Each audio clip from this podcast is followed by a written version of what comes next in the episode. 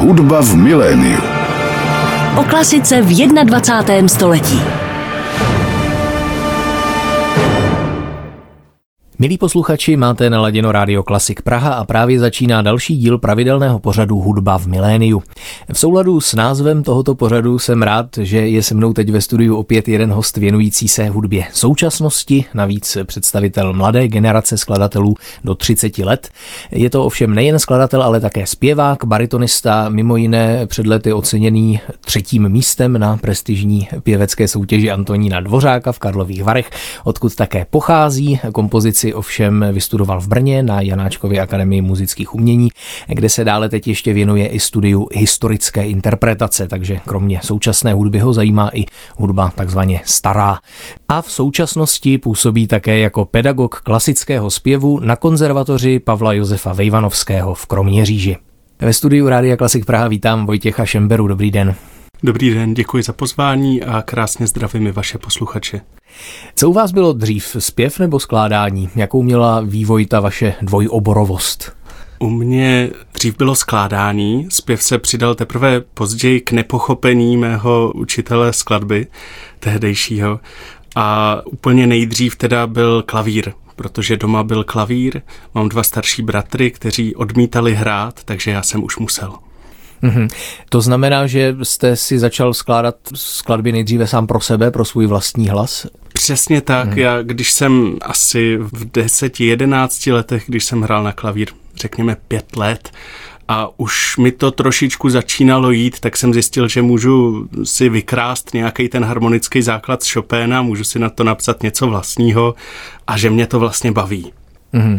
Zpěv jste studoval soukromně u Ireny Troupové, říkám to správně? Zpěv, tam je to trošičku delší. Nejdřív mm. samozřejmě dva roky na Zušce, potom pár let na jamu na klasickém zpěvu vlastně a u Ireny Troupové potom potom soukromně. Vlastně poslední ročník z toho bakaláře klasického zpěvu už jsem studoval u ní a potom soukromně a nyní zase oficiálně v rámci té historické interpretace. To je zajímavé, na to často narážím, že hudebníci, kteří se věnují současné hudbě, se zároveň věnují i té staré hudbě, což je taková zajímavá kombinace. Co zatím stojí třeba ve vašem případě? Je to takové obcházení toho klasicko-romantického mainstreamu z obou stran, nebo jak to je? Je to možná obcházení mainstreamu, ten důvod bude dlít spíš v osobních setkáních s konkrétními lidmi, mm-hmm. kteří mi byli nějak blízcí, se kterými jsem si nějak rozuměl a kteří se věnovali buď to soudobé hudbě, anebo té staré hudbě a tak mě nadchli vlastně nejdřív pro tu soudobou a potom i pro tu takzvaně starou. Mm-hmm. No já když jsem se díval třeba na operní inscenace, ve kterých jste účinkoval, tak kromě lovce v Rusalce mi přišlo, že to všechno byly takové hodně nemainstreamové věci, buď současná hudba nebo 20. století. To si můžete takhle vybírat? Protože málo který zpěvák podle mě má příležitost se takhle repertoárově specializovat u nás. Já bych řekl, že mám tu výhodu, že nemám ambice se naplno, na plný úvazek živit na volné noze zpíváním. Mm-hmm. To vím o sobě, že bych to nezvládl psychicky a tak. A tak ani nevím, jestli si můžu v tomhle ohledu takhle vybírat, ale jestli to nebude spíš naopak, že se o mě tak nějak už trošičku začíná vědět, že jsem skladatel a že zároveň zpívám a takže mě spíše už oslovují spíš jenom na tyhle ty věci. Mm-hmm. Verdiho mi nikdo nikdy nenabídnul. A lákalo by vás to, kdybyste, nemyslím hned třeba Rigoleta, ale třeba nějakého papagéna, kdyby vám to někdo nabídl, měl byste tak, o to zájem? Tak papagéno, o papagéna bych samozřejmě zájem měl, o toho Rigoleta nikoliv. Tam člověk musí fakt jít tím jedním směrem a fakt se vyspívat tím jedním způsobem a já nemůžu dlouho zpívat jenom jedním způsobem. Jasně. No je pravda, že do toho je těžké potom už naskočit, že jo, tady do tohohle toho jaksi operního provozu, asi pokud se tomu člověk nezačne věnovat hned od začátku. Asi ano, ale zároveň já jsem si v nějaký moment, kdy se mi zrovna přestalo trošičku pěvecky dařit, byla taková krizička, tak jsem se nad sebou tak zamyslel a řekl si, Hergot, je tady tolik baritonistů, kteří mají ambice být těma operníma solistama, zpívat ty veliký role. A já chci dělat ty soudobky, tak pojďme si trošičku, ne, že bych vyloženě racionálně konstruoval nějakou svoji image, to mm. ne, ale říkal jsem si, jestli je mi to vlastnější a na tom, teďka když to řeknu tak prostě kapitalisticky, na tom trhu ta nabídka není až taková, tak možná je to cesta. Mm-hmm. Ke zpívání se určitě ještě vrátíme v průběhu dnešního pořadu, ale teď bychom si tedy mohli poslechnout první hudební ukázku ze skladeb, které jste přinesl a vybral. Toto je skladba Mebius, je tady připsáno k tomu otevřená partitura, tak co si máme představit pod tímto pojmem? Mm-hmm. Můžete si představit skupinky notišek v netradiční grafické úpravě, té úpravě do těch mebiových pásek, které jsou různě pospojované a které představují materiál toho nový, ve kterém se interpret může pohybovat víceméně svobodně. A to byste museli vidět. Dobře, a je to tedy pro solový hlas pouze? Ne, ne, ne, je to pro jakékoliv obsazení uh-huh. a akorát ta konkrétní nahrávka, kterou bych dnes chtěl pustit, je nahraná právě sopranistkou a teďka já se obávám, že ji nevyslovím správně jméno, Lain Gokman. Uh-huh. My jsme jí říkali Kitty, tak chtěla, abychom jí říkali, takže já ji mám zafixovanou jako Kitty, která, když jsem byl na Erasmu v rámci kompozice v holandském Den Hagu, tak jsme tam udělali tuhle tu nahrávku. Ona nahrála vlastně čtyřikrát nebo pětkrát nějaký ten jeden take toho, jak se v tom lze pohybovat. A já jsem si to potom jenom tak jako sestřihal, pospojoval a líbilo se mi to. Mm-hmm. Dobrá, tak si to pojďme poslechnout. Je to tedy nahrávka z roku 2020. Dodejme ještě, že hudebním režisérem nahrávky byl Jakub Klimeš a autorem této skladby Mebius je můj dnešní host Vojtěch Šembera. Posloucháte rádio Klasik Praha, pořád hudba v miléniu. Dozněla první hudební ukázka z díla mého dnešního hosta, skladatele a baritonisty Vojtěcha Šembery, skladba Mebius z roku 2020. V ní se představila sopranistka Lain Gokman a hudebním režisérem nahrávky byl Jakub Klimeš. Tak to byla tedy první ukázka vaší skladatelské tvorby. Když jsem si četl o vašich studiích, tak mě zaujalo, že vy jste studoval skladbu už na základní umělecké škole. Dokonce jste, myslím, myslím, i nějakou dobu vyučoval skladbu na základní umělecké škole. To je pravda. No. Bude mě později zajímat, kde jste to zjistil. Na vašich webových stránkách.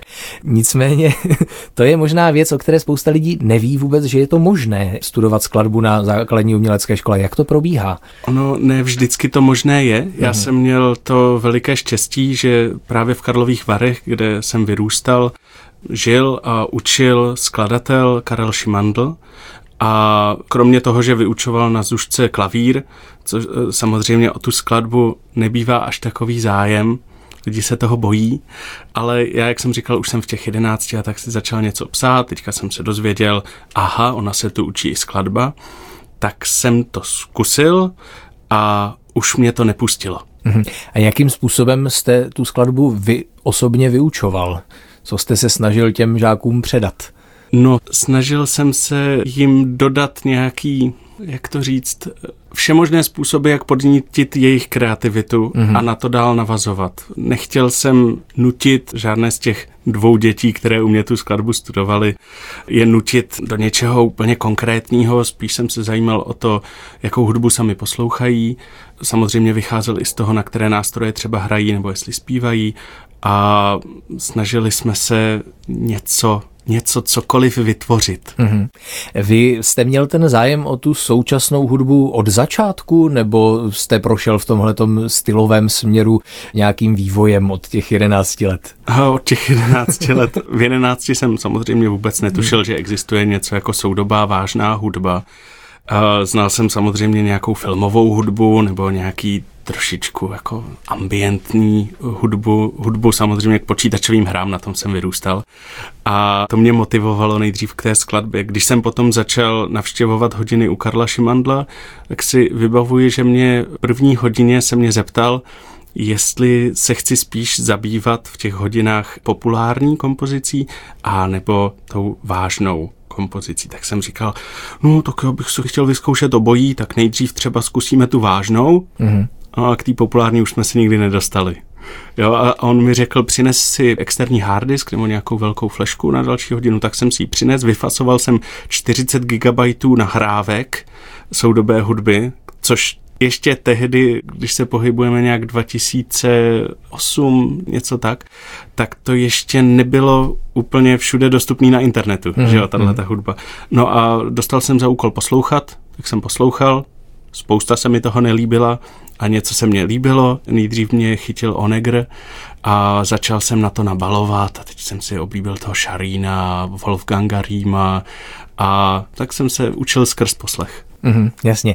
Takže vy sám jste nikdy jako romantickou hudbu, takovou tu, kterou často lidé píší, když začínají skládat, tak jste ji nikdy netvořil? No, v těch jedenácti letech jo. To, jo, jsem, jo, si, jo. to jsem si vykrádal toho Chopéna ano, a ano. potom i Rachmaninova jsem se hmm. snažil vykrádat a potom už jsem přestal. Hmm. Takže jste v tom našel, nebo máte pocit, že už jste našel nějaký svůj vlastní hlas kompoziční, nějaký svůj osobitý styl? No, já jsem spíš si už tak nějak připustil, že k nějakým věcem se neustále vracím a nedovedu se jich zbavit, tak už je užívám vědomně a našel jsem si nějaké své pracovní postupy, které mě neustále baví a nějakým způsobem mě zajímají.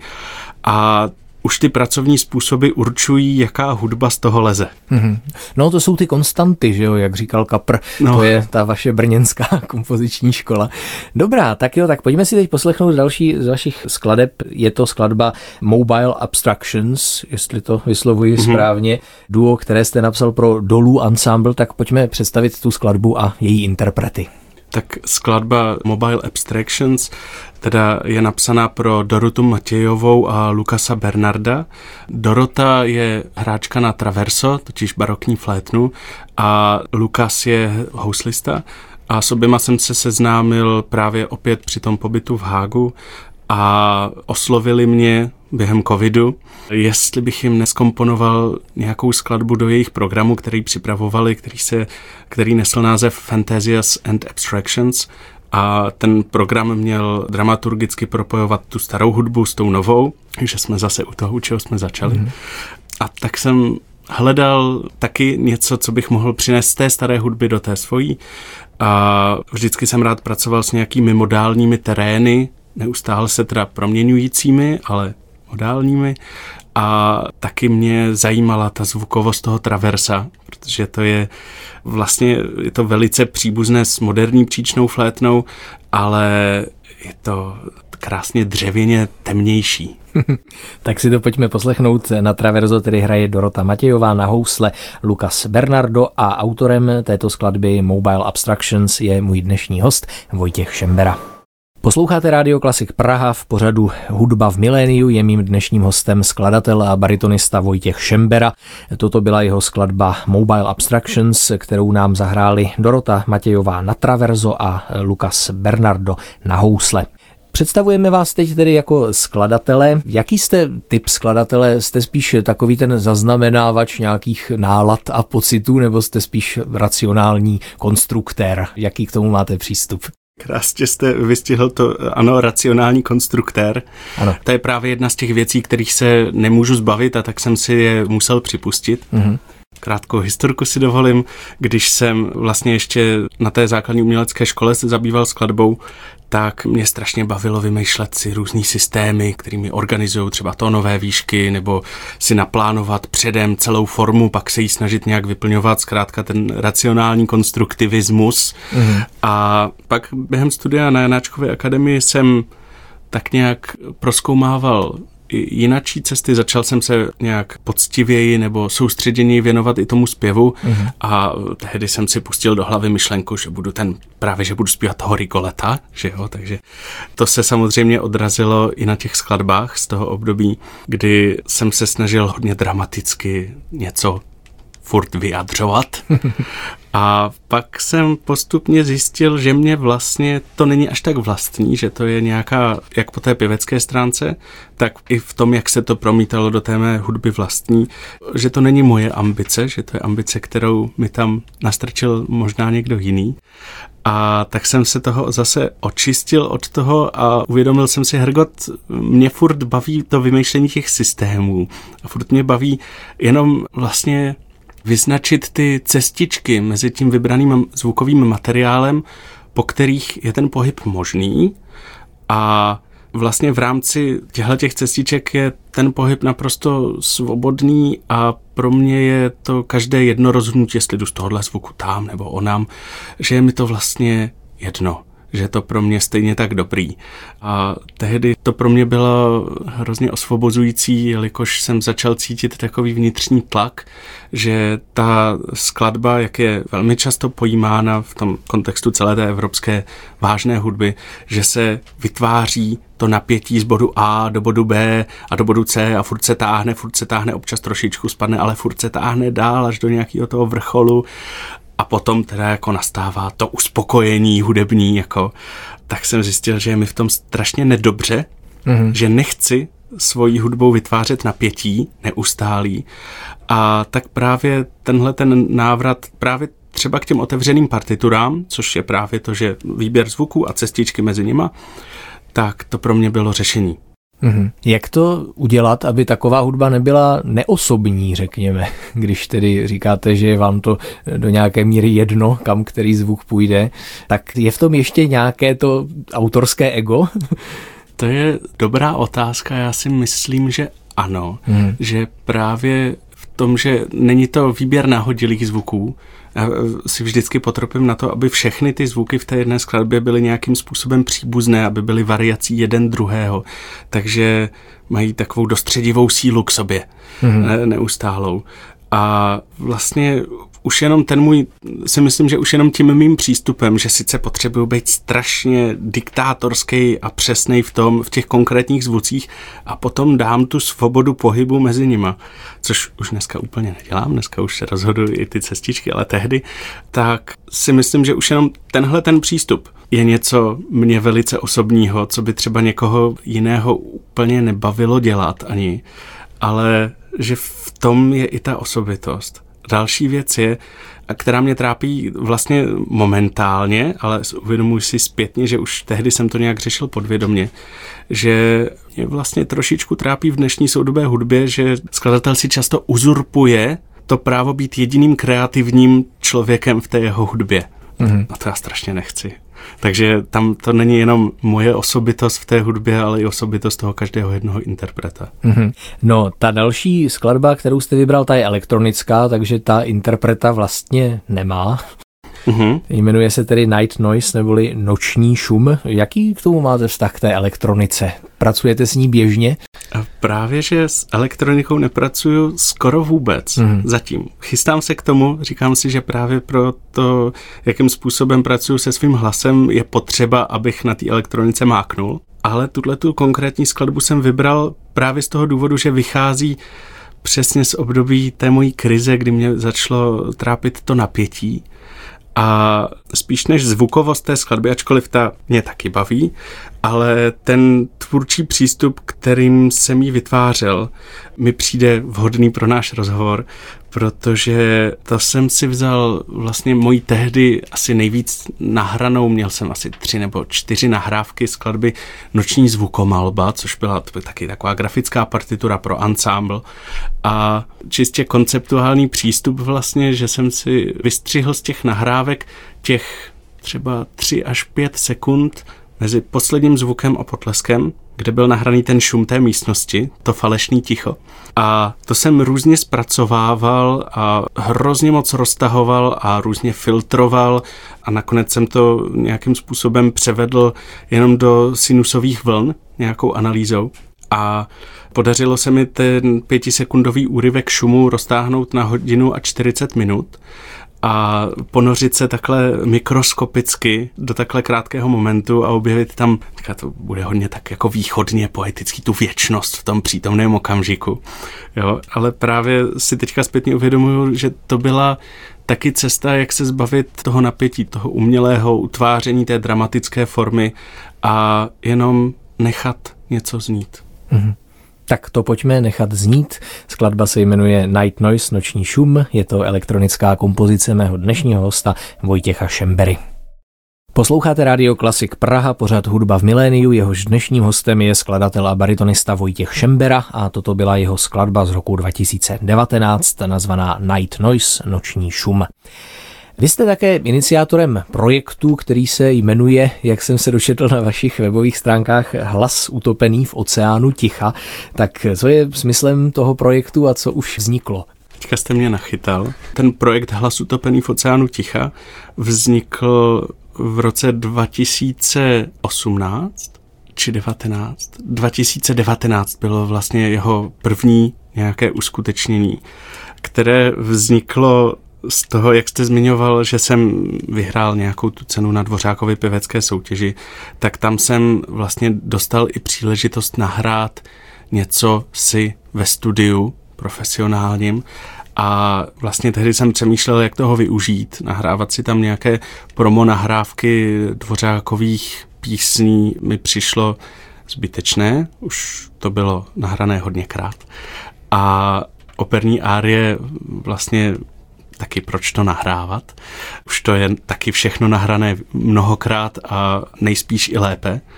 A tak jsem si říkal, je to super příležitost pro mladé skladatele, aby měli svoji skladbu pro ten solový hlas a nahranou v profesionálních podmínkách.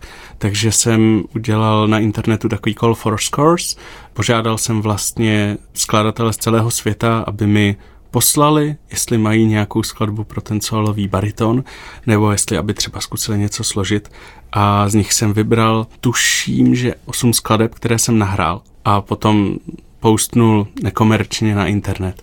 Takže to byla ta první verze toho projektu. Druhá verze byla potom jakožto projekt interní, zase to je jak kdybych nebyl nikdy jinde než v Hágu za svůj život. Zase v tom Hágu jsem inicioval zase tento projekt, aby pro mě tam místní studenti napsali nějaké skladby. Pak přišel teda COVID 2020, takže se to nepodařilo uskutečnit v tom plánovaném termínu, ale většinu z těch skladeb bohužel jsem musel teda učinit nějaký výběr. Jsem provedl v rámci festivalu Setkávání nové hudby plus v Brně v roce 2020 a potom jsem bohužel už se nedostal k dalšímu provedení tohoto projektu, že bych si nechal přímo takto něco napsat. Pramení to jednak z toho, že už jsem dostudoval, takže nebyly takové možnosti uvést to třeba jenom v rámci interního koncertu, ale hezky si to třeba nahrát. A zároveň jsem si říkal, Hergot, tak když jako chci pořádat nějaký projekt, měl bych si sehnat nějaký ten grant, abych mohl těm skladatelům taky dát něco jiného než jenom provedení. No a tam jsem se zaseknul, hmm. protože skládám, zpívám, učím, rád si píšu i nějaké texty, ty teda nepublikuju, ale psát žádosti o granty, tenhle talent se ke mně ještě nedostal. Mm-hmm. Rozumím, naprosto rozumím. Každopádně, kdyby náhodou třeba někdo něco napsal, kdo nás teď poslouchá, tak je to stále ještě živé, je možné případně určitě, vám něco poslat. Určitě, samozřejmě byl bych jedině rád, zejména pokud by náhodou ta konkrétní skladba nepoužívala žádný text mm-hmm. a mhm. jenom se zabývala tou zvukovostí toho hlasu, tak to bych byl moc rád. Mm-hmm. Ale samozřejmě rád dostanu jakýkoliv noty. Jaké existují třeba moderní techniky zpěvu, které ještě mohou znít nějak inovativně nebo neoposlouchaně u tak probádaného nástroje, přirozeného nástroje, jako je hlas? To je velice dobrá otázka a já se domnívám, že dneska už je snad jediné východisko ta elektronika. Mm-hmm. Nějakým způsobem ten hlas živě procesovat při té performance a dostávat se tak ještě k novým zvukovostem. Samozřejmě bezvadný, že vlastně ty zajímavější zvukovosti hlasu probádávají nejenom experimentální vokalisti, ale i metalisti, beatboxeři a tak. Jo, takže, ale opravdu si myslím, že je třeba učinit ten krok k té elektronice a nebo, a to by mě velice zajímalo a to si chci vyzkoušet, a nebo si konstruovat třeba různé předměty, které modulují ten hlas a dostávají ho do nových barev. Takhle jsem se třeba dostal k tomu, že jsem si v mysliveckých potřebách koupil řevnici na jeleny, mm-hmm. v podstatě vyhlazený volský roh a to taky nabízí nové možnosti. To už bylo použito, myslím, v písni Jožin z Bažin, tady tento volský roh. No, je pravda, že tady ty techniky, které jste zmiňoval, že používají metalisti a beatboxeři, to vám asi klasický zpěvák nebude chtít dělat, že jo? A tak Obvykle. klasický. Definujte pojem klasický zpěvák. Myslím klasicky školený zpěvák. Ale tak já jsem klasicky školený zpěvák a dělat je chci. Dobře, tak to jste asi jeden z mála, ale, ale je to dobrá zpráva, že i takový jste. A Zrovna jedna skladba pro solový hlas teď bude následovat, ta se jmenuje Fonetická krajina, je to tedy vaše, jak tady píšete, homemade nahrávka. Tak co to znamená fonetická krajina? Pracujete tam s nějakými hláskami? Mm-hmm, přesně tak, fonetická krajina je skladba, která vznikla v loňském roce, když jsem se připravoval na uvedení Švitersovy Ursonáte mm-hmm. a tak jsem si hledal své cesty k té zvukové poezii, nebo zajímaly mě, kde je ta hranice mezi tím experimentálním vokální kompozicí a zvukovou poezí. Odpověď na to nemám, to si hmm. musíte každý najít sám, kde máte svoji hranici. A tak jako jsem zmiňoval ty otevřené partitury, že mám ty vybrané zvuky a mezi nimi vyznačené cestičky, tohle je zase opět přesně ono. Vybrané fonémy, mezi nimi možnosti, jak se pohybovat a vlastně toť vše. Mm-hmm. Prostudovával jste nějakou jazykovědnou literaturu při přípravě na tuto skladbu?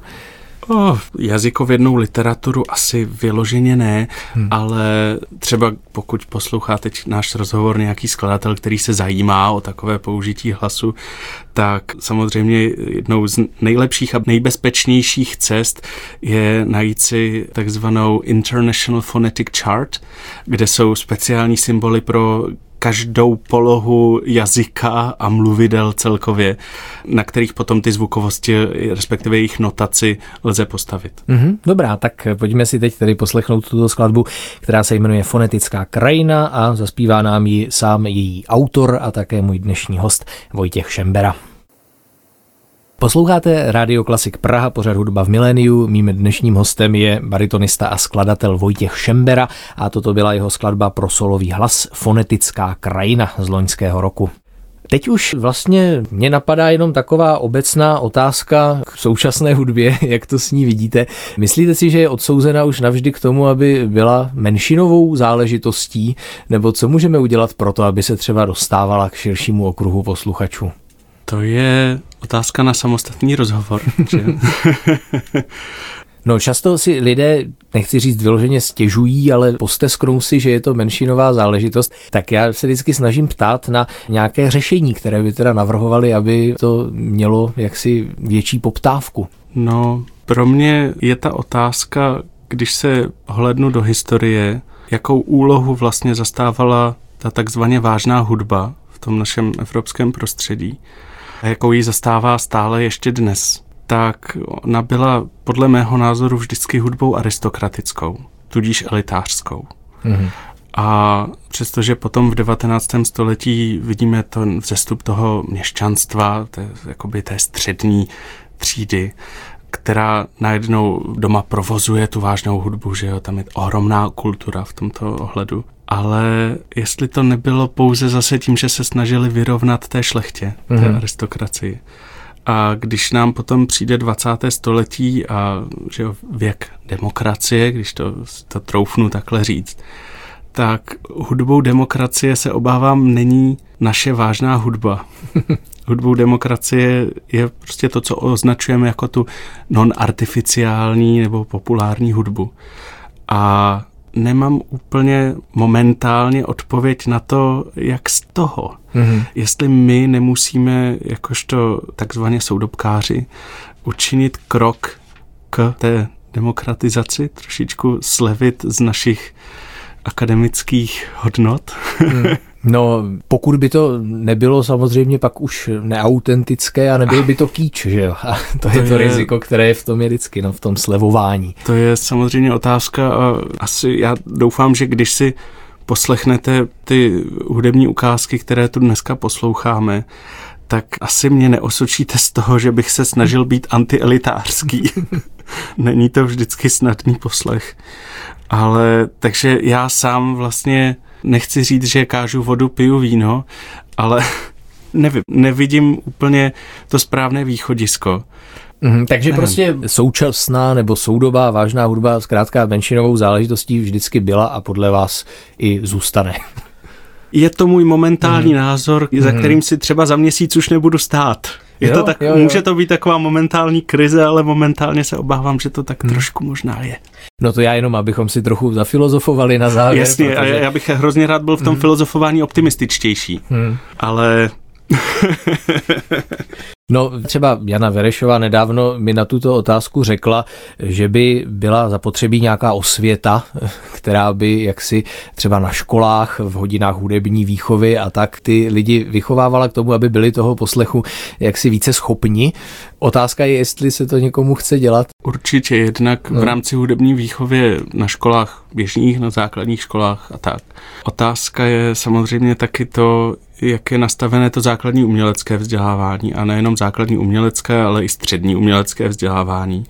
Mně vlastně přijde velice zvláštní ten způsob, jak je to nastavené, že my vychováváme třeba z 99% interprety, které nemotivujeme k tomu, aby byli zároveň tvůrci protože to je taky trošičku bezprecedentní v tom i v kontextu té vážné hudby těch posledních staletí. A když se podíváte, já nevím, na výtvarný obor, na ZUŠ, snaží se o reprodukce starých mistrů. Někdy taky já jsem, já jsem se s tím zatím takhle nesetkal. Já tam chodil 15 let, takže vím, že jsme dělali i tohle. Třeba, I tohle, no. i tohle. Ale samozřejmě je to pravda, no, že tam je ta kreativita asi jako více podporovaná. Literární kroužek, píšete si svoje v tanečním oboru, tak jak já to znám třeba právě z Karlových varů, tak se vždycky každý rok utváří několik choreografií nových, ve kterých ty děcka můžou rozvíjet tu svoji kreativitu. V hudebním oboru pro tu kreativitu podle mě je spousta prostoru, ale není jí věnován ten čas. Hmm. A nevím proč, jestli potřebujeme, aby všichni byli schopní zahrát aspoň toho Haydna nebo něco. Proč? Asi se předpokládá, že člověk musí nejdřív něco sám znát, zakusit jako interpret, aby mohl tvořit. Nebo to je asi podle mě ta úvaha, ze které to vychází. Dobře, ale tak nevěnujme přece celé dětství jenom tomu, že budeme se učit, teda z čeho máme vycházet. Hmm. Protože pak stejně přijdete na nějakou tu hudební školu a třeba jdete proti tomu systému a jdete tam na tu skladbu a oni jsou z pravidla radši, když tam přijdete bez toho nánosu toho, že máte vycházet přesně z něčeho konkrétního z té historie. Jste najít si nějakou svoji cestu. A no jenom to tak tady dávám jako otázku, přijde mi to zvláštní. Hmm říká můj dnešní host, baritonista a skladatel Vojtěch Šembera. Závěrem dnešního pořadu tedy pojďme si ještě poslechnout poslední vaši skladbu, tedy doufám, že nikoli poslední, ale poslední na tomto seznamu, která se jmenuje In einem leeren Raum, zazněla na koncertě spolku Leader Company, jehož jste členem v roce 2022, tedy v loňském roce na podzim. Tak co to je za skladbu, na jaký text je napsána? Je napsána na text Wolfganga Spitzbarta, což je můj dobrý přítel.